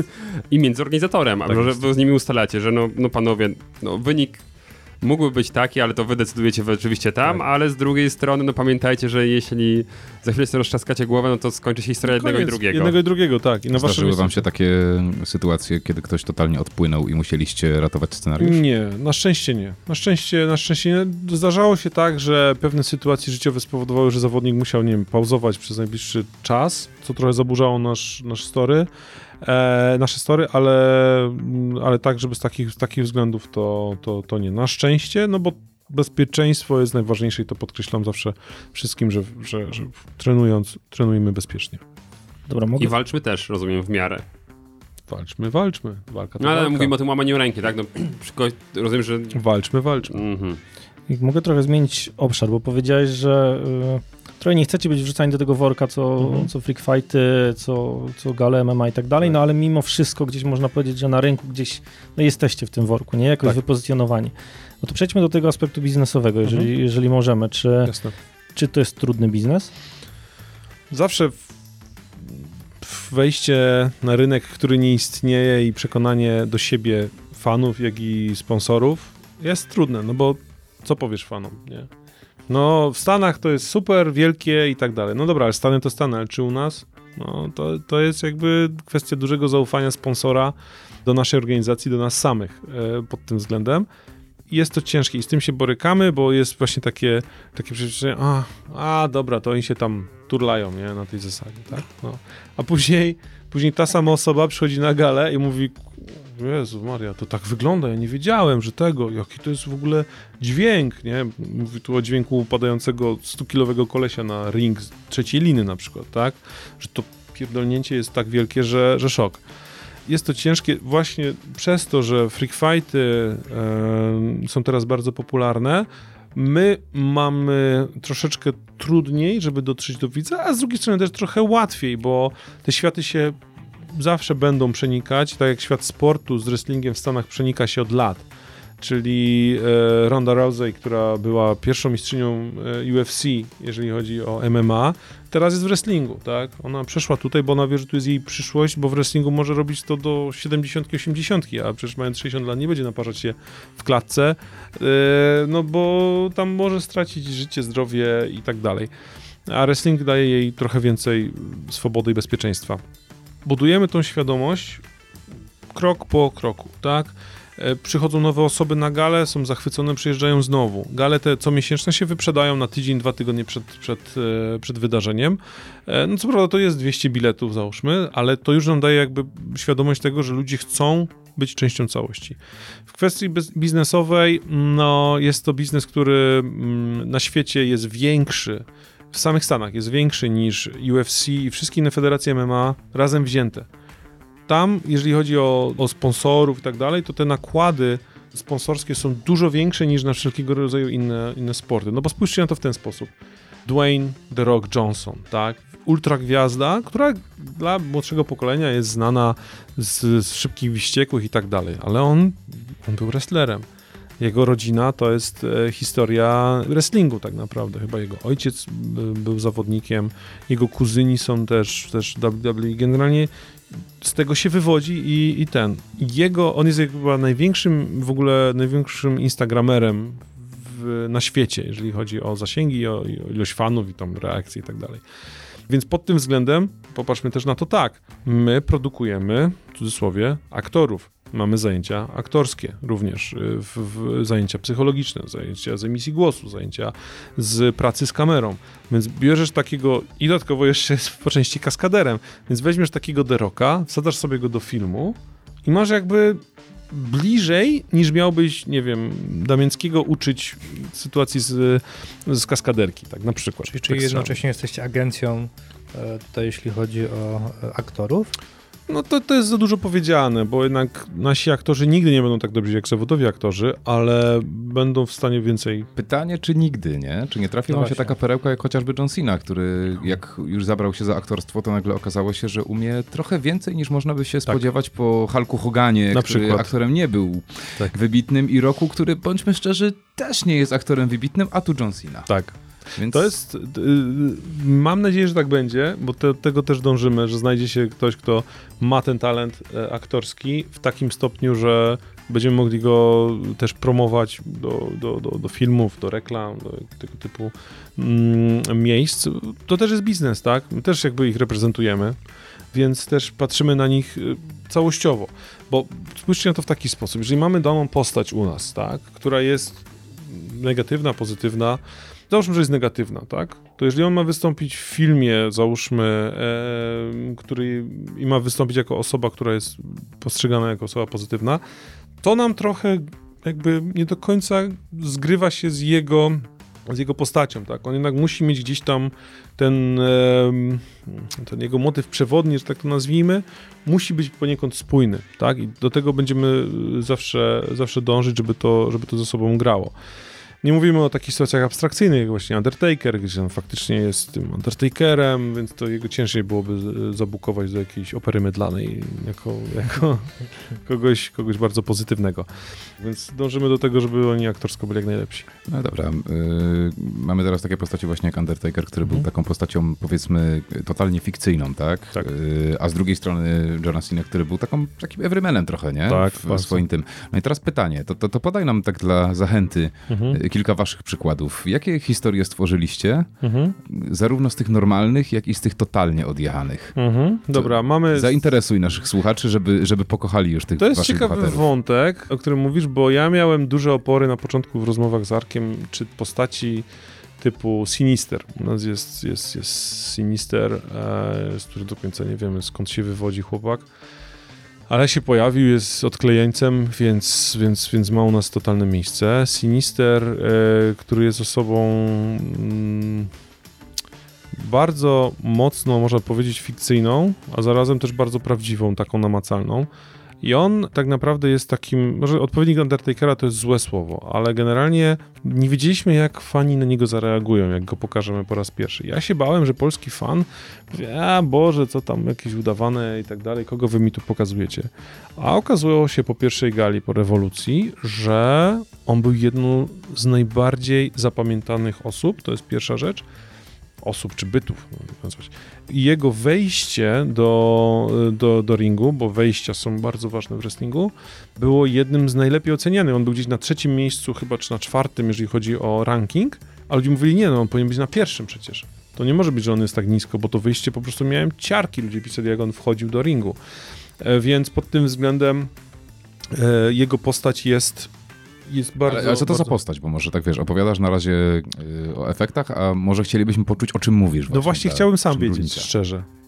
Bo to też nie jest tak, że Okej. my wszystko wiemy. On się. On... No ale co, co zobaczyliśmy do tej pory? Co, i, kogo zobaczyliśmy na scenie i dlaczego jest to takie dziwne? No właśnie to jest ciężko nazwać to, wiesz, jakby to jest, to jest najgorsze, że jak, jak, jak jego się zobaczy po raz pierwszy, on się nie odzywa, on nic nie mówi, wchodzi do mrocznej muzyki, nie wiadomo w ogóle o co, co się dzieje, on tych swoich oponentów w taki sposób, a nie inny wykańcza, eee, że no to tu to trzeba by faktycznie zobaczyć na żywo, bo o nim powiedzieć więcej niż to, że nie wiemy skąd jest i w jaki sposób on się u nas znalazł, to jest tak za dużo generalnie. A ma jakieś moce? Takie, Poza których ciemną- jeszcze nie wiemy, szczerze, no, ale ma jakieś takie, które pozwalają mu jednak w jednym stopniu po- pojawiać się mm, i zwyciężać lub nie. Ale z drugiej strony mam na przykład Panchera. To jest y, Dawid Pancher Senko. Chłopak ze Szczecina. Słuchajcie, on wywodzi się ze świata boksu. Dawid ma taką, taką przywarę, że jakby nie przepada za influencerami, tak nawiązując właśnie do, do, do, do świata freaków. I on, jak pojawia się u nas jakiś influencer, czy ktoś, kto faktycznie chce być również e, zawodnikiem, no to on od razu bierze go do ringu, tam mu pokazuje, gdzie jest jego, jego szereg. Bo on uważa, że wrestling jest dla tych, którzy faktycznie ciężko przyjeżdżają, trenują, a nie ci, którzy przychodzą i chcą być, e, e, bo jestem celebrytą, to ja tu będę zaraz wielkim zwycięzcą i tak dalej, i tak Czyli dalej. pogromca celebrytów. Bardzo ładnie ujęte, tak. To jest ale- dobry storyline. To jest e, ten, no. Olku, Tylko że, zabrali ci. tylko, że gdyby to był Oleg Storyline, to by było jeszcze spoko, ale to jest po prostu Dawid. Człowiek, który przyjeżdża co piątek, słuchajcie, w piątek wieczorem wsiada ze Szcze- w pociąg w Szczecinie, jedzie całą noc, często na stojąco, bo nie ma miejsc, dojeżdża do Katowic, jedzie do Chorzowa na naszą halę, tam mamy dwa dni treningów i w niedzielę wsiada w ten sam pociąg, o 15 czy 16 wraca do Szczecina. Słuchajcie, weekend w weekend. Weekend w weekend. To niektórym naszym chłopakom, którzy lokalnie mieszkają, nie chce się tak często przychodzić, a on jest w stanie wsiąść, przyjechać tego. Debiutował na rewolucji. Tam e, akurat był Kornik. Czekajcie, nie, kogo on tam ubijał wtedy? E, Artur Kornik-Sobiński. Mhm. Zawodnik, były zawodnik e, z KSW, znaczy obecny też, bo teraz Swoją drogą bardzo dobry aktor. Też swoją drogą, no dokładnie tak. No i Artur był ten, Artur akurat był w pierwszym rzędzie, ten go tam wypatrzył, parę słów tam niemiłych padło, no, no i, i Artur, Artur postanowił, że wyjdzie. No nieważne. E, W, na drugiej gali, na blackoutie, na publice był znowuż e, Maciej Dąbrowski e, z dupy. Nie? Tak, tak jest to. Dokładnie, i tego, no. I Maciej generalnie też miał parę tam słów do powiedzenia i Dawidowi się też to nie spodobało i też y, wprowadził swój porządek, więc jakby to, to, to się te światy wszystkie przeplatają generalnie. My nikomu nic na, nie zmuszamy do niczego. Zawodnicy są po to, żeby, żeby pokazać swoje prawdziwe ja, no i my im to też umożliwiamy generalnie pod tym względem. No, e, kogo my tam jeszcze mamy z takich, z takich osób? Mówiliśmy o Sinisterze, o Pancherze, no, mamy y, Nano Lopeza, czyli nasz y, najlepszy hiszpański zawodnik wrestlingu w Polsce. Jeden z naszych trenerów, e, to też jest chłopak, który lata temu przeprowadził się. Jest z- bardzo małym Lopezem. jest, y, teraz już jest coraz większym Lopezem, ale przeprowadził się z Hiszpanii do Polski, tutaj w, Trzeba go zmienić na mikro. Warszawie. Właśnie rośnie teraz, więc Maxi Lopez za chwilę będzie, czy tam po hiszpańsku, nie wiem jak to będzie. Deka Lopez. No. I, Proszę. e, I generalnie... Proszę, Lopez. No. I Nano, który jest faktycznie e, jednym z naszych najlepszych zawodników. E, osoba, która no, on jakby ma wrestling we krwi, tak? On całe życie marzył, żeby zostać wrestlerem. My stworzyliśmy federację i, i to jest też po części jego spełnienie marzeń. I też co weekend Warszawa, trochę bliżej, ale też Warszawa, Katowice, e, treningi i tyle. Słuchajcie, ludzie, nasi zawodnicy przeprowadzają się z całej Polski do Katowic, do Chorzowa, żeby trenować wrestling. Teraz pomyślcie sobie, jaka to jest abstrakcja. W mojej głowie jakby nigdy o tym nie myślałem, zanim otworzyliśmy federację. Arek Pawłowski, który jest rodowitym gdańszczaninem, przeprowadził się z Gdańska do Katowic, żeby robić wrestling tutaj na Śląsku. I w hali w Chorzowie, która... Byliście, czekajcie, byliście u mnie na hali, ty byłeś, nie? No która jest po prostu, wiecie, no, opadający tynk, dziura w dachu, leje się woda, bo nie mamy kasy jeszcze, żeby Filmowo, to naprawić. Tak, naprawdę. I y, jakby przeprowadzasz się z drugiego końca Polski do, do, do Chorzowa, tu mieszkasz, żeby robić sztukę, żeby robić federację, żeby robić rozrywkę, która w Polsce w ogóle nie jest popularna. No to, to trzeba mieć naprawdę coś w głowie, nie? E, Mam nadzieję, że ty kręcisz sobie tak w wolnych chwilach film dokumentalny na temat Powstaje swojej dokument. federacji. Powstaje Dobrze, dokument, właśnie jesteśmy na etapie szukania finansowania, żeby go skończyć, taka jest prawda. Od tych pierwszych dni, jak praktycznie otwieraliśmy e, bramę, odbieraliśmy klucze, to mamy takie rzeczy nagrane tam gdzieś komórką, ale już później e, nagrywaliśmy to bardziej profesjonalnie. Więc y, zawodnicy tak, no Dawid się nie może przeprowadzić ze Szczecina, choć bardzo by chciał ze względów zawodowych, które ma na miejscu. Arek wszystko na jedną kartę postawił, przeprowadził się. Piotrków Trybunalski, tak, ciach, przeprowadził się. Malbork, Bęk, przeprowadził się. Z Zakopca blisko, więc nie trzeba się przeprowadzać. Mamy coraz więcej osób ze Śląska, które dołączają, ale ludzie zmieniają całe swoje życie po to, żeby być, być tutaj i trenować, więc e, to jest tylko mały ułamek spośród tam prawie 100 osób, które u nas teraz trenują. No powiedz mi, jak, w którym kierunku chcecie podążać jako federacja i jak widzicie siebie za, nie wiem, za rok, za dwa lata, za pięć lat Mhm. i z drugiej strony jak widzisz cały ten rynek, bo ja na przykład z moich obserwacji to widzę, że ten rynek się szybko pojawił, ale strasznie szybko się, mam wrażenie, przez, nie wiem, czy przez tą konkurencję, ale bardzo mocno wystrzeliwuje się z pewnych rzeczy marketingowych, nie? I Mówisz o świecie freak fight no generalnie, innymi, tak?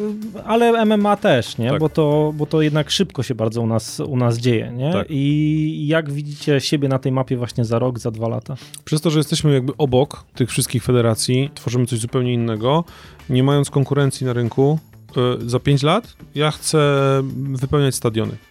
Taki jest plan.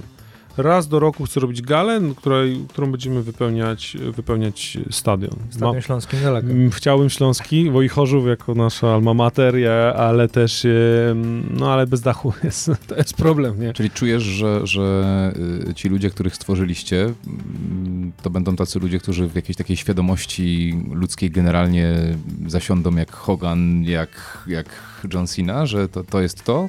Tak, to jest ten plan. Nice. To jest plan, do tego dążymy. Początkowo bardziej bałem się, że to będzie trudniejsze niż okazało się, że jest. E, nasi fani bardzo nam pomagają w tym, żeby, e, żeby, żeby nasi zawodnicy urośli. E, śledzą storyliny, wiedzą co się u nas dzieje, przychodzą na galę, kupują merch, zapraszają znajomych i ta kula śnieżna rośnie. Więc, ale to jest budowanie, to jest budowanie od zera tej świadomości, co jest najtrudniejsze. Więc 5 lat jest dla nas przede wszystkim e, podbojem całej Polski, jeżeli chodzi o miasta, z tymi eventami, które, byśmy, które chcemy robić w każdym, w każdym mieście większym w Polsce.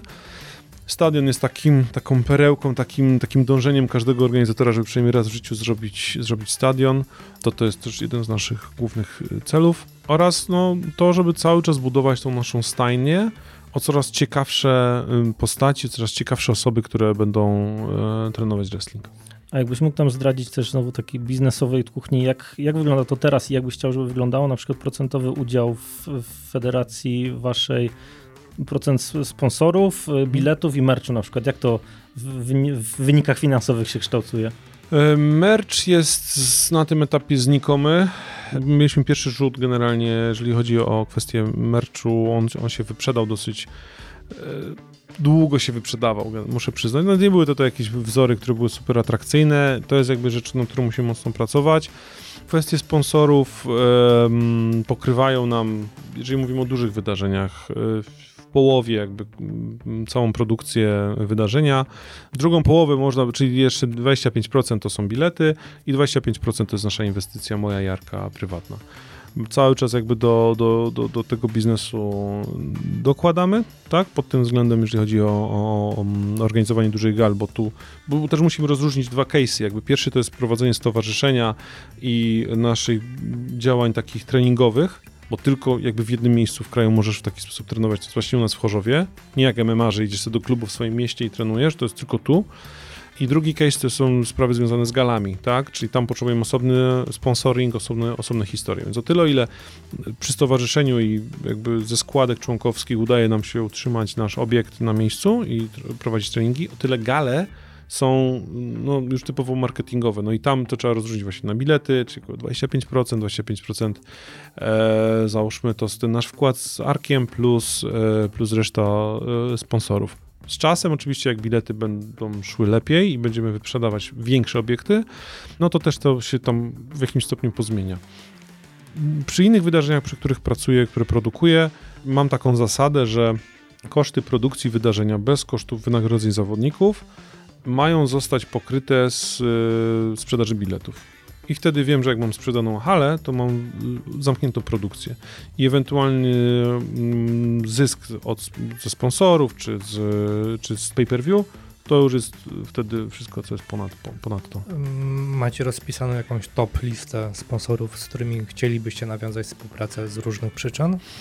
E, no naszym, czy, z którymi chcielibyśmy, czy z którymi mamy? Chcielibyście. Chcielibyśmy. No to na pewno mm, z racji na fakt, że nasz, nasz główny target to jest, to jest młodzież, taka do 18 czy do 16 roku życia, no to wszystkie marki, które gdzieś działają e, w tej przestrzeni, tak? Szczerze tak teraz mi zadałeś pytanie, no jakby nie, nie, nie myślałem o tym w, w, takiej kategorii, ale pewnie Mattel, pewnie, pewnie Lego. Staramy się gdzieś tam nie romansować z jakimiś firmami, które gdzieś sprzedają, nie wiem, energetyki, bo to jest choć bardzo też kuszące. kuszące, to jednak gdzieś to nie wpływa dobrze na... Respekt. No, staramy się na tym etapie działać firmy esportowe, e-gamingowe, tak, bo jakby gdzieś te nasze światy też się przenikają, ze względu na Kingwina, który jest naszym tytularnym sponsorem, też gdzieś w dużym stopniu staramy się dotrzeć do sponsorów, którzy działają w świecie e-sportu tak naprawdę. No, yy, więc taki jest na tym, etapie, na tym etapie plan. Nie zakładamy, że chcemy na tym zarabiać na przestrzeni następnego roku czy dwóch. Kluczem jest to, żeby wyjść na zero przy wydarzeniach i móc cały czas pracować nad promocją wrestlingu i naszych zawodników. Ja bym proponował taki konkurs, żeby wymyślić postać. Postać z krótkim storylinem, który przedstawimy Arkowi Pawłowskiemu i Arek wybierze tą, tą daną postać i jeżeli wdrożymy ją w nasze, nasze, w nasze życie wrestlingowe, no to wtedy może dwa podwójne VIPy na jedną z wybranych gal może coś takiego być? Brzmi legitnie. Super. A jeśli ta postać... A ja tylko zasugeruję, żeby fajnie, żeby była oparta na Piotrze Łysko. Tak, dokładnie. To, to, to, to, musi być Piotr Łysko. Każdy z nas by chciał zobaczyć, jak dostaje sromotny wpierdziel macie po prostu. Nie jest powiedziane, że to on będzie występował, Aktami ale... sprawy, nie? Tak. Ja, bym chciał, ja, ja bym chciał, żeby on zawsze wygrywał, bo przynajmniej było to jedno miejsce, w którym zawsze wygrywa. E, tak, prawda? Całe no, życie to było takie proste. No. powiem ci przez taką drugą część naszej rozmowy, Mhm. byłem zawiedziony.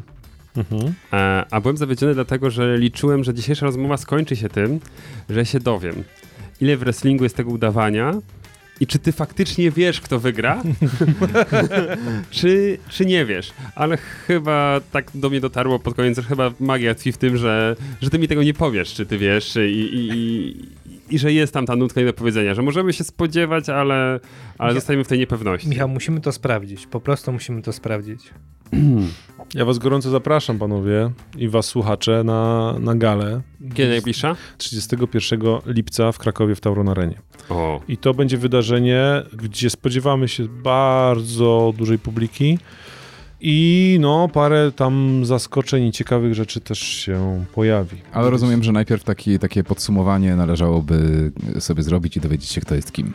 Myślę, że obecność wśród ludzi, którzy mniej więcej będą wiedzieć o co chodzi, e, jeżeli chodzi o storyliny, będzie wystarczająca. A w mediach społecznościowych gdzie was mogą znaleźć? Tak, e, możecie nas szukać e, w, najbezpieczniej będzie na Facebooku, Instagramie jako Primetime Wrestling, w skrócie PTW. Tam działamy aktywnie i publikujemy wszystkie informacje bieżące, przeszłe i przyszłe oraz te o storylinach. A jeśli ktoś by chciał dołączyć i sprawdzić swoją kreację aktorską? Jak najbardziej zapraszamy w każdą sobotę o 10 do Chorzowa na ulicę Targową 7F. Wcześniej prosimy o zgłoszenie się przez formularz zgłoszeniowy na stronie primetimewrestling.pl i e, wtedy pogadamy w, ze sobą, e, z, będzie można wejść do ringu, zobaczyć, czy ta forma wysiłku fizycznego jest, jest dla ciebie, czy nie. A treningi sobie można oglądać? W jakim sensie? No przyjść i sobie zobaczyć, jak, jak się Można. można. Można, można. Za zgodą moją Jarka można. To jest- Czyli jakby... Ale nie można oczywiście rejestrować. A, nie, no to wiadomo. No to pięknie. Yy, a zatem dzisiejszy odcinek taki mocno hmm, sportowy? Teatralny? Do, dalej nie sztuki. Pełen sztuki. Pełen sztuki. Poprawa. Nagrywali dla was Michał Kucharski. Majas, Mateusz, Majik. Aleksander Kozłowski. Jak słabiutkim głosem. Po prostu się przestraszył tego Majasa. Postać zacząłem sobie tworzyć. Aha, ty zaczynasz ten takiego... A potem kopnę klatę. Oraz? Kuba August. A dzisiejszym gościem był Marcin Rzeźnik-Rzeźniczek. Cześć, siema, do usłyszenia i wbijajcie naszego Patronite'a swoją drogą, bo tam się też dzieje. Bo chcemy waszych pieniędzy. Tak, bardzo. Tak samo bardzo jak... Dobra postać. Nieważne. Będziesz Jak- dobrą postacią. Tak. Tak. Cześć. Ale zobaczcie, słabiutki głosik, do tego te wszystkie wrzuty o pieniądzach, prawda? No i wszystko jasne. Taki kurde makler giełdowy. Bardzo dziękuję za zaproszenie, panowie. Bardzo dziękuję. Dziękujemy za przyjęcie. Siema, trzymajcie się, hej hej. Do zobaczenia. Przedsiębiorcy z wyboru. Podcast dla naznaczonych biznesem. Porady, studium przypadków, nowinki, analizy, dyskusje, rozmowy, opinie. Ja was nie znałem od tej strony. Zawsze myślałem, że będzie bardziej poważnie. Serio? Się bałem, mówię, kurde.